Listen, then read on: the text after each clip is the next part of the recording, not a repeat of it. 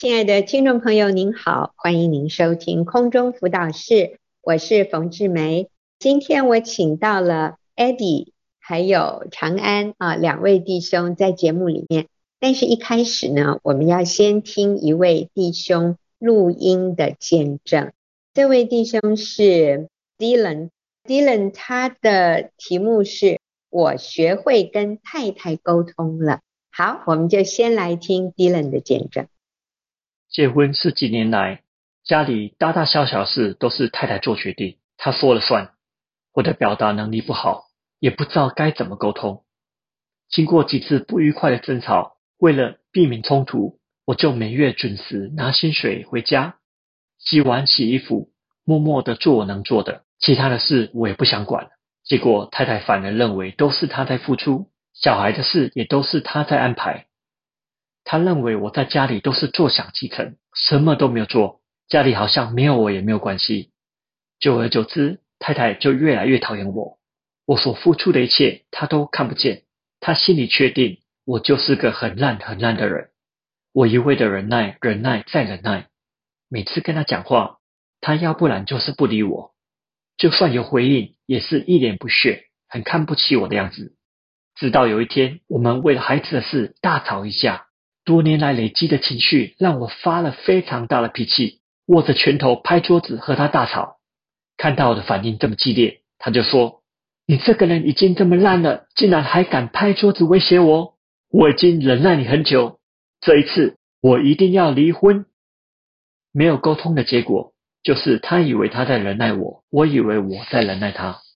虽然我不同意太太对我的指控，可是我也完全没有想要离婚。感谢主。这时候有教会弟兄伸出援手，花时间陪我，听我诉苦，并且带我来上婚姻班，参加学员弟兄小组，学习跟太太沟通和好。那时候太太主动要求两人一起去婚姻智商，一开始我还以为太太想要改善彼此的关系，没想到她很直接的对智商师说：“我只是把离婚前的智商程序走完。”虽然太太的本意是要离婚，可是感谢主。透过和智商师的对话，太太逐渐拿掉对我的偏见，知道我这个老公其实也有在付出。虽然他嘴巴上没有认错，心里却慢慢柔软下来，同意不离婚，主动说我们可以继续当室友。神又透过婚姻班帮助我学习怎么跟太太相处。以前和太太关系不好的时候，就是他过他的，我过我的，和太太很少互动，即使偶尔有。也是坏的互动，像是看到家里需要什么东西，我就直接去买，也不问他的意见，买回来就放着，也不跟他讲。有时候下班以后直接去看妈妈，不回家，也不会事先通知他。看到太太有讯息赖我，我也常常先搁着，等一下再处理。现在看到家里有什么需要，我会先征询太太的意见，想要买什么，想怎么做。太太喜欢美食，以前我觉得吃什么不重要，有吃就好。现在我投其所好，常常主动买一些太太、小孩喜欢吃的东西。同时，我会先用耐跟她说：“等一下我会带点心回家哦。”如果太太有讯息耐我，我也会很快的给她秒回。回去看妈妈，我就会先跟她说：“今天下班我会先过去妈妈那里哦。”以前我觉得。男生的个性本来就比较大剌剌，不太需要刻意。现在我知道要看重太太的感觉，让太太有安全感。我要学习刻意和太太有好的关系，凡事要预告，要尊重。在小组里，我也学会要看太太的优点，要接纳，要说赞美和感谢的话。像是有一次，太太下班时主动问我想吃什么，可以顺便帮我买晚餐回家，我就说谢谢你对我这么好。辛苦你了。以前完全没有这种习惯，也不知道该怎么说，只会默默的做，不会表达我的意见。遇到冲突只会忍耐、逃避、不沟通。现在我会稍微适度表达我的意见。如果太太不接受，没关系，我就接纳了。感谢神，这两年来，上帝先通过婚姻之商，将我的婚姻从濒临破裂中救回来，又透过婚姻班和小组改变我的观念。愿意跨出去，开始学习和太太沟通和互动。现在我们的关系越来越好了，更要感谢神奇妙的作为。哇，好激励人的见证哦！啊，一开始听到 Dylan 的分享，真的觉得他的婚姻听起来也是很绝望。但是经过婚姻咨商，经过这位先生愿意改变自己，我们看到现在他与太太的关系越来越好，真是啊振奋人心哦！我觉得在今天婚姻越来越脆弱的情况下，很多婚姻就是走上离婚，其实并没有解决什么问题，大家都是带着破碎、失魂落魄的心离开之后，那个伤口其实是没有被医治的。可是如果愿意做对的事情来挽回婚姻，真的是会让人感觉我们的社会还很有盼望。我接着就要请 Eddie 弟兄，Eddie 你好，梦姐好，李哥好，嗯，是。我们刚刚讲的 Dylan 这位弟兄，他是啊、呃、你的小组组员哈。那我想你看着他这样子一路走过来，从婚姻濒临破裂到现在，他们的关系越来越好。那我想问你啊，根据你的观察，你觉得 Dylan 之前他忽略了哪些许多丈夫也容易忽略的事，以至于婚姻走到？太太要离婚，两个人拍桌子吵架，然后说要离婚这样的一个地步。他之前忽略了哪些婚姻里面其实是很重要的事？是的，啊、刚才提到 Dylan 的见证，就让我想到，在小组里面，其实有很多弟兄在家里都有沟通的障碍，不知道怎么样跟太太沟通。其实我以前也是这样，我们在职场上其实都很会沟通。可是回到家里面面对太太，好像一直都沟不通。弟兄的沟通障碍有两种类型，第一种是很爱讲道理，什么事情都觉得自己是对的，太太是错的，所以就拼命想要说服太太接受我的想法。我就是这一种人，所以每次我想要找太太沟通，她就不想理我，因为我觉得我是在沟通，她的感受却是我在挑剔她，说她的不是。那还有第二种类型是逃避，就像是刚刚见证的弟兄，他和太太的相处，一开始他不想冲突，所以就选择逃避，后来干脆家里所有的事情都丢给太太做主，但是心里面会觉得很委屈，觉得自己是受害者，负面的情绪就累积越来越多，最后就爆炸了，夫妻关系一下子也变得岌岌可危。太太看到弟兄反应这么激烈，就说。你这个人已经这么烂了，居然还敢拍桌子威胁我！我已经忍耐你很久了，这一次我一定要离婚。他们夫妻两个人没有学会沟通，没有办法正确表达心里的感受，结果就是先生以为他在忍耐太太，太太却觉得他在忍耐先生。像这样沟通的问题，几乎是小组弟兄大家共同的问题。嗯，所以 Eddie 的看法就是。这位弟兄之前忽略的事，就是正确的跟太太沟通。他觉得他有沟通，可是他的挫折是他跟太太沟不通啊。Eddie 好厉害哦，还立刻分析两种错误的沟通模式。一种就是我觉得我是对的，你是错的，用这样的一个先入为主的一个既有的想法去跟对方沟通，想要说服对方。说他是错的，我是对，这是第一个第一种形态。第二种形态就是逃避，所以 Dylan 的情况也是属于比较逃避型的。既然跟你说不通，我就不要跟你沟通了，随你。这个也不是一个正确的方式。长安有要补充的吗？其实很多人对沟通是一种误解，常常觉得沟通就是要公平，嗯，要对等。或者要合乎道理，嗯，在商场职场上可能这个行得通，但是在夫妻之间这是行不通的，因为绝对没有所谓的公平不公平、对等不对等、合理不合理的事情在夫妻当中，那这反而会造成沟不通。所以沟通的观念我们要改变。其实圣经里面说丈夫要舍己，这叫沟通吗？一般人认为舍己怎么是沟通？我吃亏怎么沟通？那不公平嘛。所以，其实我们在沟通上面应该正确的认识就是说让对方可以感受到你的诚意、你的心态、你的态度，你是爱他的，你是为他着想的，这样才能够建立起互信、互相接纳的气氛，这才是沟通。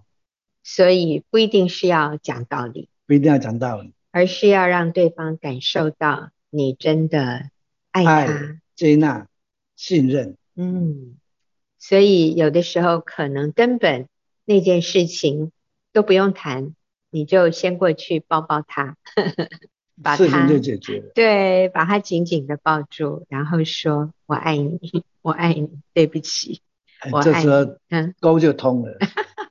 那个鸿沟就已经通了啊，真好。好，那我们就休息一会儿啊，等一下继续回来，请 Eddie 再继续回答我们第二个问题。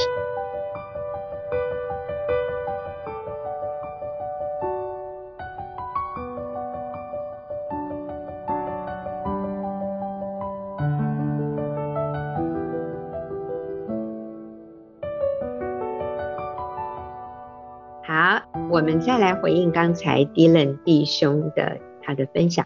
Dylan 他的题目是“我学会跟太太沟通了”，我们就看到过去他用说真的是沟不通的方式啊，想要跟太太沟通。他后来做了哪些改变呢？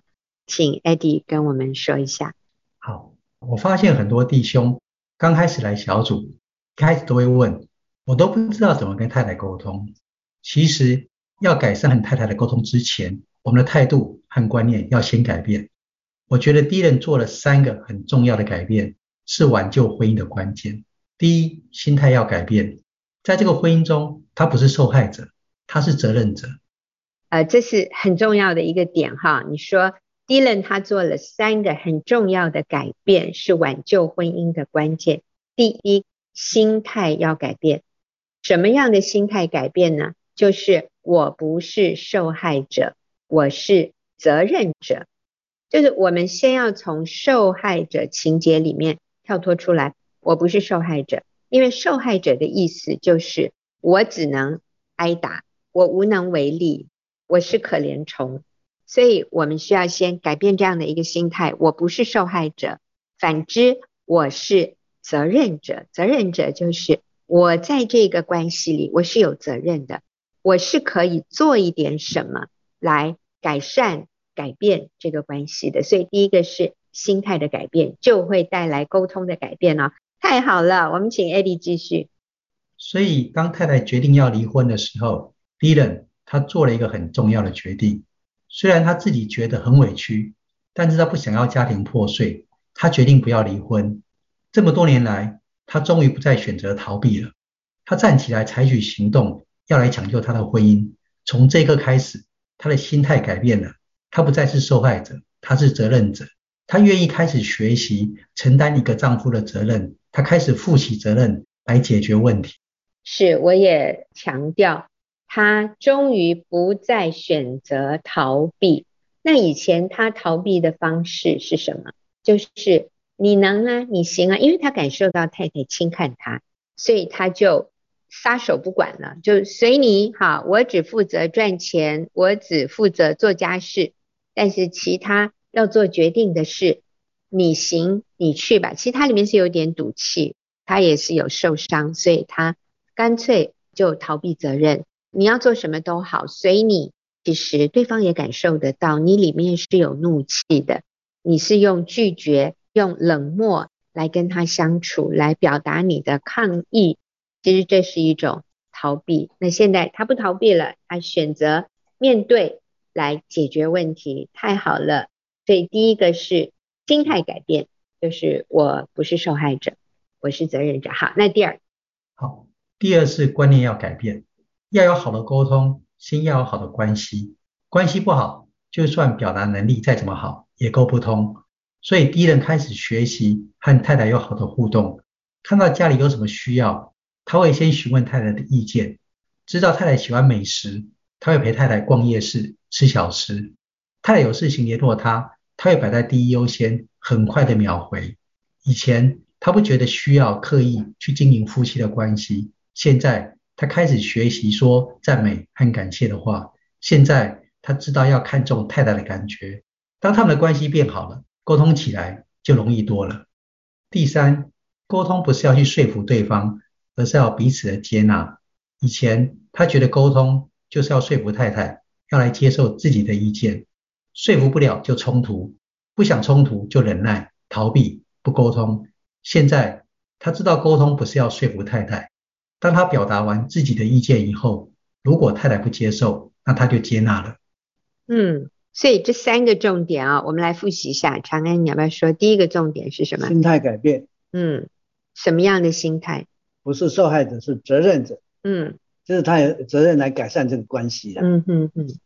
第二是观念的改变，关系重于你的表达。嗯，要营造好的关系才能容易沟得通。嗯，要沟通之前先要有好的关系。沟通的认知要改变，就是不是要说服。而是接纳、尊重、信任。嗯，所以我说了我要说的，可是对方不接受，那我的反应是什么？我也接纳他的意见，也相信他的意见是好的。嗯，要不然你会不服气啊，我、嗯、会觉得委屈，为什么让他？嗯，所以沟通不是要说服对方，而是要了解，然后接纳对方的想法和感受。沟通目的不是要改变你。说服你，我沟通是要达到彼此的了解和彼此的接纳啊！我觉得 Eddie 你好有智慧诶，讲到这三个沟通的重点：第一个，我不是受害者；第二，关系比讲什么更重要；第三，我不是要说服你，我愿意接纳、尊重你。好，那我再问 Eddie 一个问题哈。为什么这些改变对于婚姻的幸福很重要？好，我记得有一本书说，婚姻关系最大的杀手是冷漠。为什么两个人一开始彼此相爱而步入婚姻，最后会走到冷漠？通常都是因为觉得沟通很困难，每次想要沟通就吵架冲突，然后就逃避沟通，放弃沟通，最后就走到冷漠。我有一位小组的弟兄。他听了第一人的见证，他就跟我说：“我的婚姻就跟他一样，我也不知道怎么跟太太沟通。每次太太想要沟通，我不是冲突就是逃跑。我的婚姻已经很多年都是这样，你追我逃。”还有另外一位弟兄说，每次太太想要沟通，第一个想法就是赶快离开现场，避免冲突扩大。结果太太就更生气，气更久。有一次太太跟他说：“下次我想要跟你沟通的时候。”就算你不想回应，可是可以请你听我把话讲完再离开吗？我发现每一对夫妻之间沟通的方式和习惯都不一样，但我相信低等的改变是我们很好的榜样，对每位想要改善沟通的弟兄都会很有帮助。嗯，好，真的，现在是从弟兄的角度来看沟通这件事。弟兄说，每次我太太想要跟我沟通的时候，他说：“我不是冲突，就是逃跑。婚姻很多年都是这样，你追我逃。那我在这里也提醒姐妹们，为什么当你很想沟通的时候，你先生就会立刻防卫？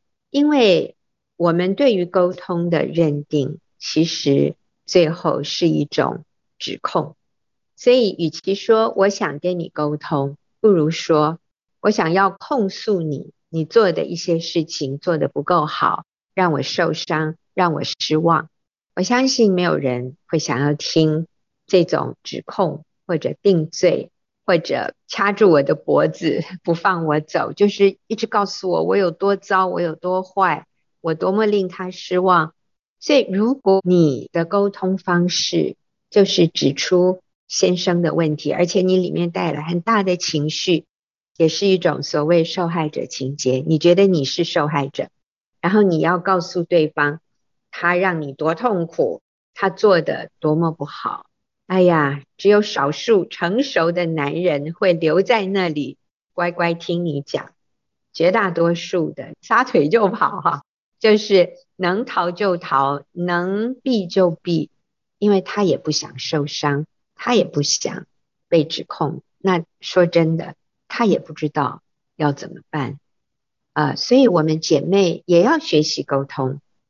刚才艾迪讲的三个原则，也是我们需要学习的。那我要说的是，当你讲完你讲的，然后你先生一件都不同意，一件都不认同，你是更生气吗？还是你说好，没关系，我已经说了我想说的，那我尊重你，你不生他的气，你不拒绝他，你不情绪崩溃，这个是我们的责任哦。我们要自己控制我们的情绪，才可能会达到真正的沟通。那我们说沟通的目的是什么？是彼此了解、尊重和接纳。那我想姐妹一样的需要这样学习。那长安要补充吗？其实沟通就是一种选择。我决定要跟他达到合一，两个人就算意见不一样，但是也不会产生冲突。只要一个做一个决定就好了，但是常常很多人因为决定看法不一样，就造成冲突，变成沟通上面的障碍。所以其实沟通就是你做一个决定，选择我要跟他一致，或者我表达我的意见的，那他可以选择要不要跟我一致都没有关系。是没有关系，这句话很重要。我说了我说的，然后你要怎么样都没关系，我不会生气，对，我不会因此生气，然后。又反过来更多的指控你，最后我就请 Eddie 帮我们做一个结论，好吗？好，那我想我们听了第一类的见证，就是有几个重点，他做得很好，我们要来学习。第一个就是他心态改变了，他知道在婚姻中我们不是受害者，我们是责任者。第二是他观念改变了，他知道要有好的沟通，先要有好的关系。第三个，他对沟通的认知也改变了，他知道沟通不是要说服对方，而是要彼此接纳。当然，这些观念都很容易理解，可是其实也不容易做到。我们都需要在小组里面一步一步学习改变自己。是，好，那我们今天非常谢谢 Eddie，也非常谢谢李哥。那我们就休息一会儿啊，等下就进入问题解答的时间。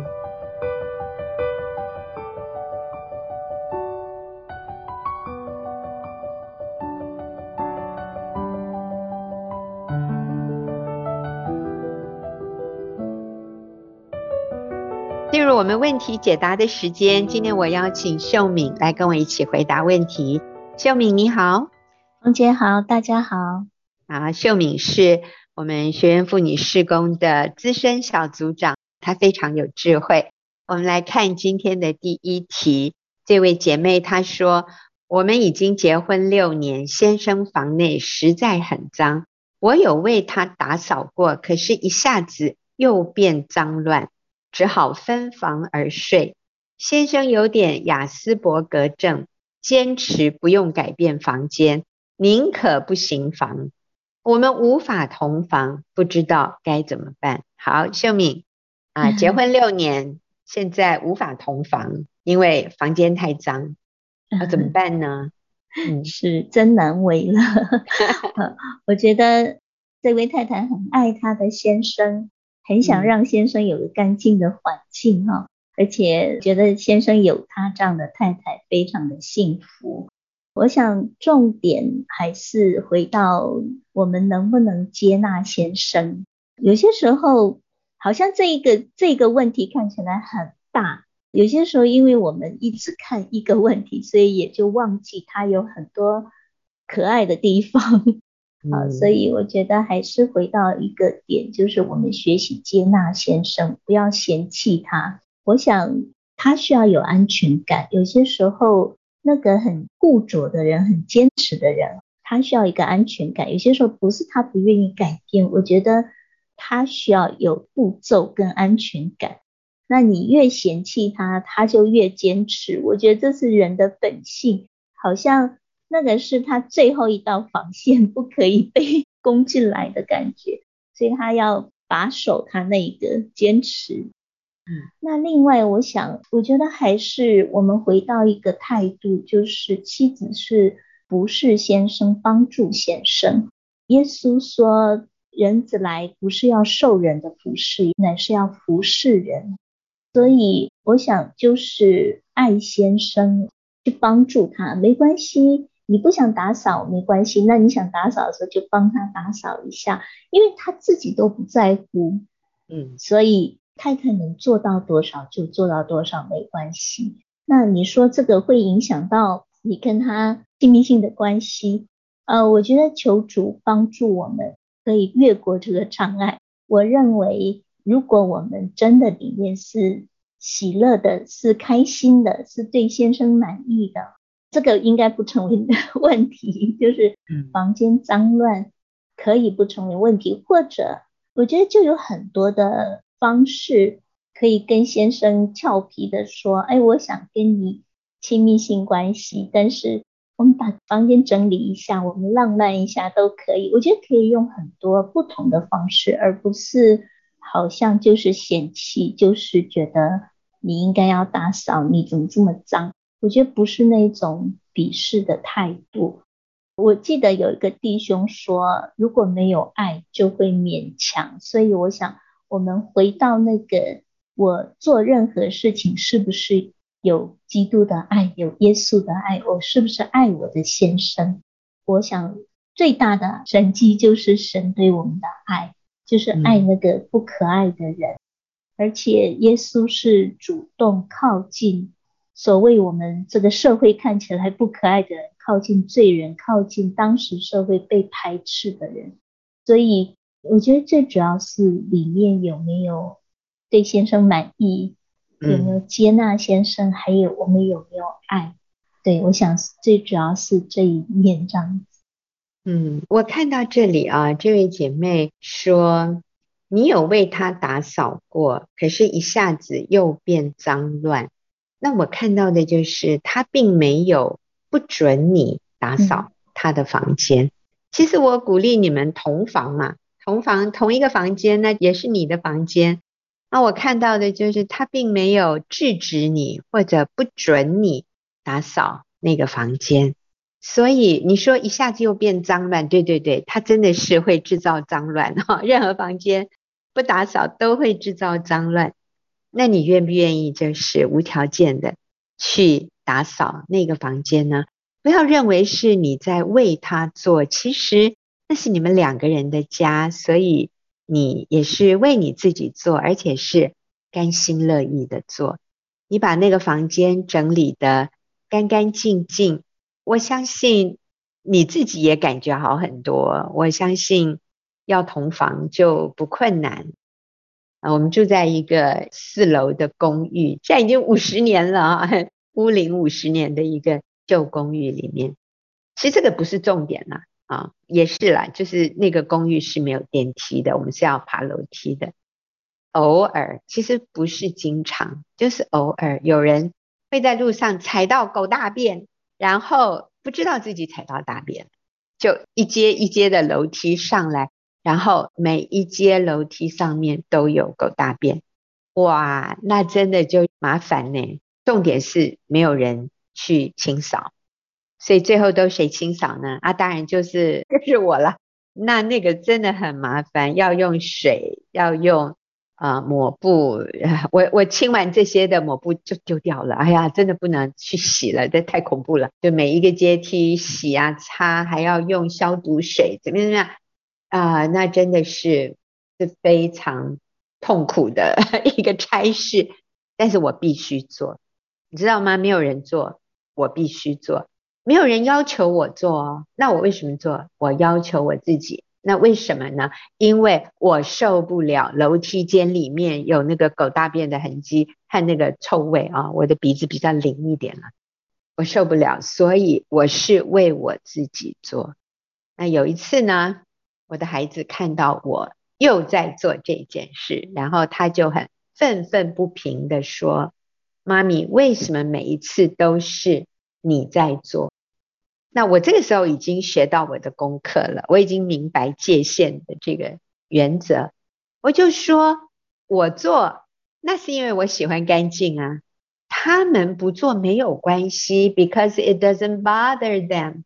因为这件事情有狗大便在楼梯间里，对他们来说不是困扰，他们觉得没关系啊。呃，久了以后，那个味道就没啦，就变成土一样的啦，没关系，他们没关系，我要尊重他们。如果我觉得有关系，那就是我做，但是我绝对不能一面做一面抱怨，一面生气。所以我后来就是只要我们那个巷子里有狗大便，我是第一个跑去扫的，因为我害怕有人会踩到，然后再 踩进我们的楼梯间。所以这位姐妹，我想不仅是跟先生相处要如此啊，我们在工作上，我们生活在一个街坊邻里里面，我们要甘心乐意的做，要做就开心，不要抱怨。那如果不做呢，也可以，那你就也开心的接受。这个事实和这个后果，但是绝对不要做的呢，就是一直抱怨别人，一直觉得别人不配合你，所以你很痛苦。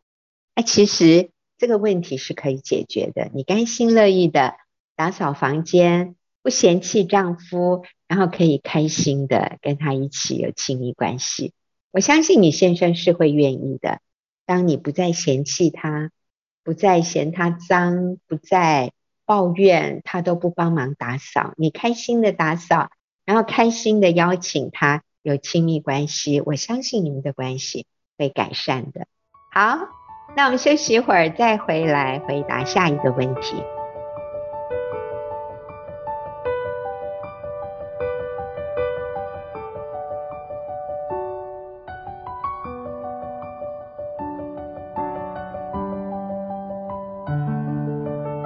我们现在来回答下一个问题，是秀敏跟我一起回答这个问题。这位朋友写的感觉上问题很复杂哈，所以我帮他整理一下。他提到跟先生之间的问题有几个来源，一个是金钱观不一致，另外一个是他们的亲密关系不协调，是因为。婆婆长期跟他们住，然后觉得这个老公寓的隔音不好，所以她常常就觉得没有办法投入啊，比较没有安全感。还有他们对这个亲密关系的观念也不一样，谁该主动，谁该被动，好像他们对这件事情的看法也不一致。还有在生活习惯上面也有很多的不同。我想这位朋友他一面提问，他也一面在整理哦，哎，他们夫妻关系到底问题出在哪里？所以我们整理一下，就是财务的观念、居住环境上不方便，觉得受干扰，还有一个就是亲密性关系上面好像两个人都很不满意。所以秀敏，你会给他什么样的引导呢？嗯，是。我也看到这位太太很努力，想要改善夫妻关系。这个问题当中，她有提到说，主动跟先生表达亲密性关系，哈，那先生拒绝，已经很棒了。很多地方都很愿意主动改变。那我想，婚姻中最大的杀手就是对配偶的不满意、不接纳。我们对配偶不满意的时候，我们看什么都不顺眼。而且，当我们看他做什么都不顺眼的时候，也会带来一个恶性循环，就是彼此挑剔、彼此不满意。所以，当这位太太主动跟先生表达亲密性关系需要的时候，先生他拒绝，然后说：“我不希望女人太主动。”我觉得这一句话也不是一个真正的理由。也是一个彼此挑剔、彼此不满意，所以很多事情就很刺、很尖锐。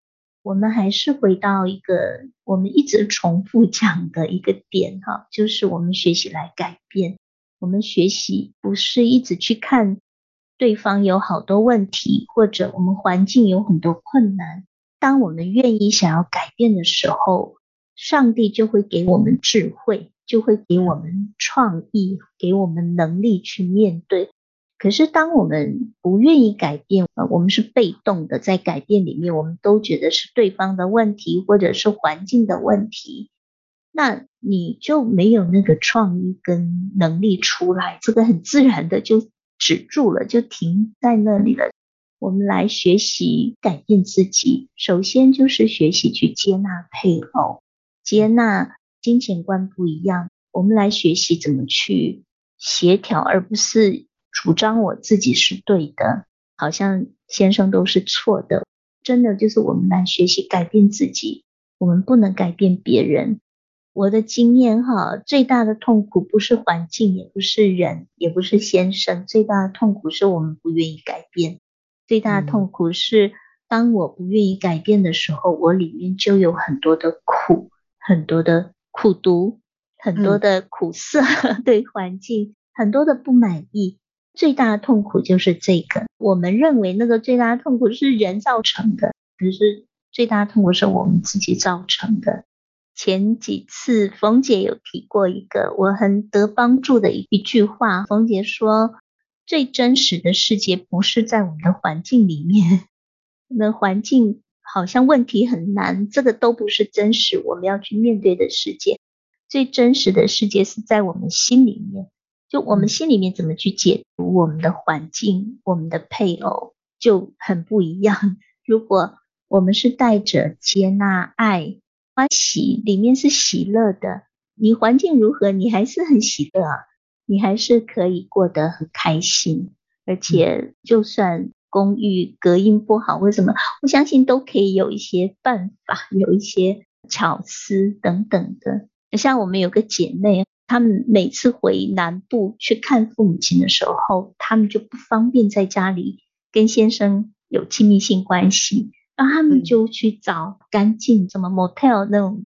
她前一阵子还跟我们分享说，他们每当经过一个地方，他跟他先生就会会心一笑，就是这个地方我们曾经来过，可见他们去了很多地方。这样其实还是可以有办法的，只要我们愿意，我们愿意朝着改变自己与先生合一的方向走的时候。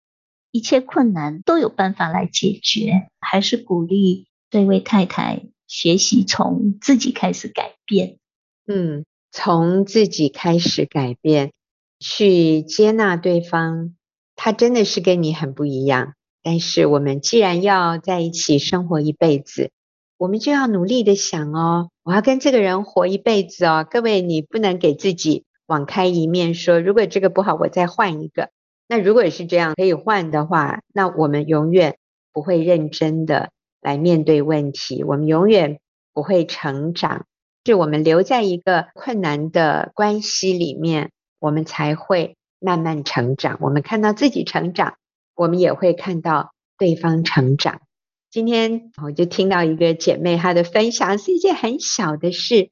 早上先生。叫她帮忙洗一个用了很久的一块布，那姐妹就说：“好，我会，好的。”然后先生就有一点不放心，说：“你要赶快洗哦，你看今天外面太阳这么好，洗完了可以用太阳晒晒干呢。”姐妹就说：“好的。”可是先生哈还是要再提醒，就说：“我下午就要用哦。”所以你最好赶快去把它洗好，一件小事，先生要讲三次，而且非常不放心。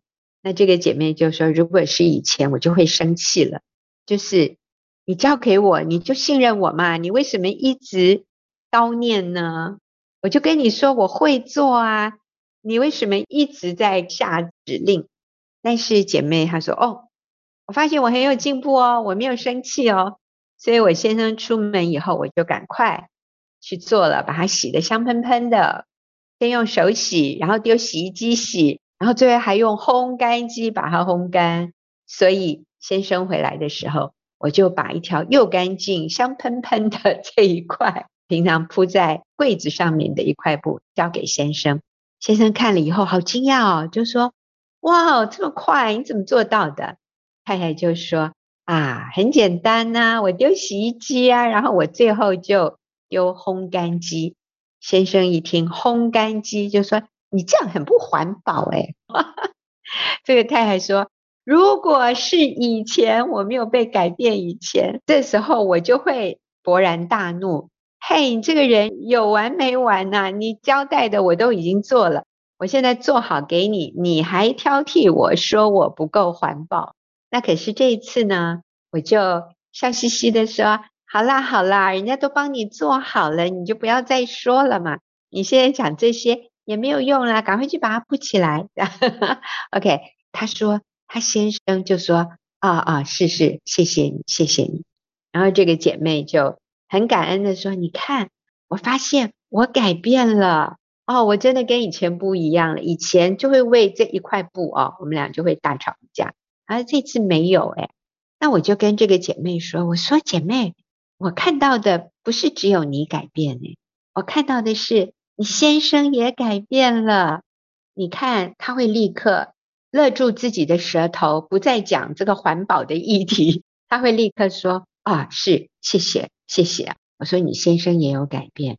说姐妹，你有没有发现，你每天都在跟他小组？诶，你是他最棒的组长，你都在示范什么叫做甘心乐意，你在示范什么叫做积极正面，你在示范什么叫做不去激怒对方，用温柔的舌头来折断骨头啊！我说你好棒啊！因为你的好榜样，所以你的先生也跟着改变。然后这个姐妹就说：“哦，对耶。”所以各位，你有没有看到我们在一起啊？有人说在鸡蛋里挑骨头。最近我听到一个人说，我们要学习在骨头里面挑鸡蛋。我说我这个很难啊，在骨头里面要找鸡蛋。就是我们在不好的事情里面，我们要去看到那个美好的事。我们要说的是，上帝把你先生赐给你，你们现在居住的环境是婆婆跟你们住在一起，你可不可以在骨头里面找一些鸡蛋，在这个刺中找到玫瑰，看到跟婆婆住在一起也可能有很多的好处，跟一个对财务观念与你不一样的人，可能也有很多的好处。啊，如果都是按照我的方式去做，不一定那么好的。我发现最近我们到超市了，我就看到我先生站在一个地方站了很久啊，我就走过去啊，他说：“Honey，这个小姐啊，在跟我推销，说如果我买两包这个食物啊，就送一个保温袋耶。”其实我看到我先生是喜欢那个保温袋，他一直在看那个保温袋，那个是礼品哈、那我就说这两包东西呢，一包多少钱呢？结果那小姐一讲了那个价格，包一百三哈，平常八九十就买得到了，还要买两包就送你一个保温袋。哎呀，其实保温袋的钱都在那两包里面啦。但是我先生对这些食物的行情没有那么清楚，可是我看到他喜欢那个保温袋。各位，我跟你讲，十年前我若年轻一点，我一定。会照实说哈尼你知道这个东西哦，在别的地方一包才九十，这里要卖你一百三。可是我现在改变了，说真的，差几十块不重要，重要的是，我就喜欢让他开心嘛。你买了这两包食物回去，最后也是可以用到，而且它价格高一点，可能真的品质也比较好。然后那个小姐啊，我觉得她像一个大学生在超市里面推销这个东西。我就觉得他好像很期待的看着我，希望我说好。然后我先生那个样子也是很希望我说好。我就说好啊，好啊，没问题，没问题。好，我就看到那个小姐露出灿烂的笑容，然后我看到我先生也很开心，立刻打包 就带走。所以各位，我们可以彼此观念不一样，但是我们愿不愿意放下我们的一些观念？然后你就发现。生活其实是可以很愉快的。你要说亲密关系里面最重要的是什么？就是平常的关系。亲密关系里面最重要的是什么？就是关系。关系好，夫妻的亲密关系就不会是大问题。可是平常相处里面很多的纠葛不愉快，很多的抱怨，很多的受伤，亲密关系怎么可能好呢？所以我们平常相处的时候，我们要愿意放下自己，我们要愿意去体贴对方，最后我们不会吃亏的，最后都是皆大欢喜，一点点的舍己，一点点的放下，刻意的在骨头里面去挑鸡蛋了，在一个不好的情况里面看到好的，你就会发现人生可以很轻松。耶稣说：“你们要负我的轭，学我的样式，因为我的轭是容易的。”我的担子是轻省的。耶稣怎么样爱我，那我怎么样去爱我身边的人？看起来好像是吃亏，可是最后上帝的祝福，我所得到的是远超过我表面看起来好像受亏损。好，谢谢秀敏，也谢谢朋友提问，谢谢您的收听，我们下个礼拜再会。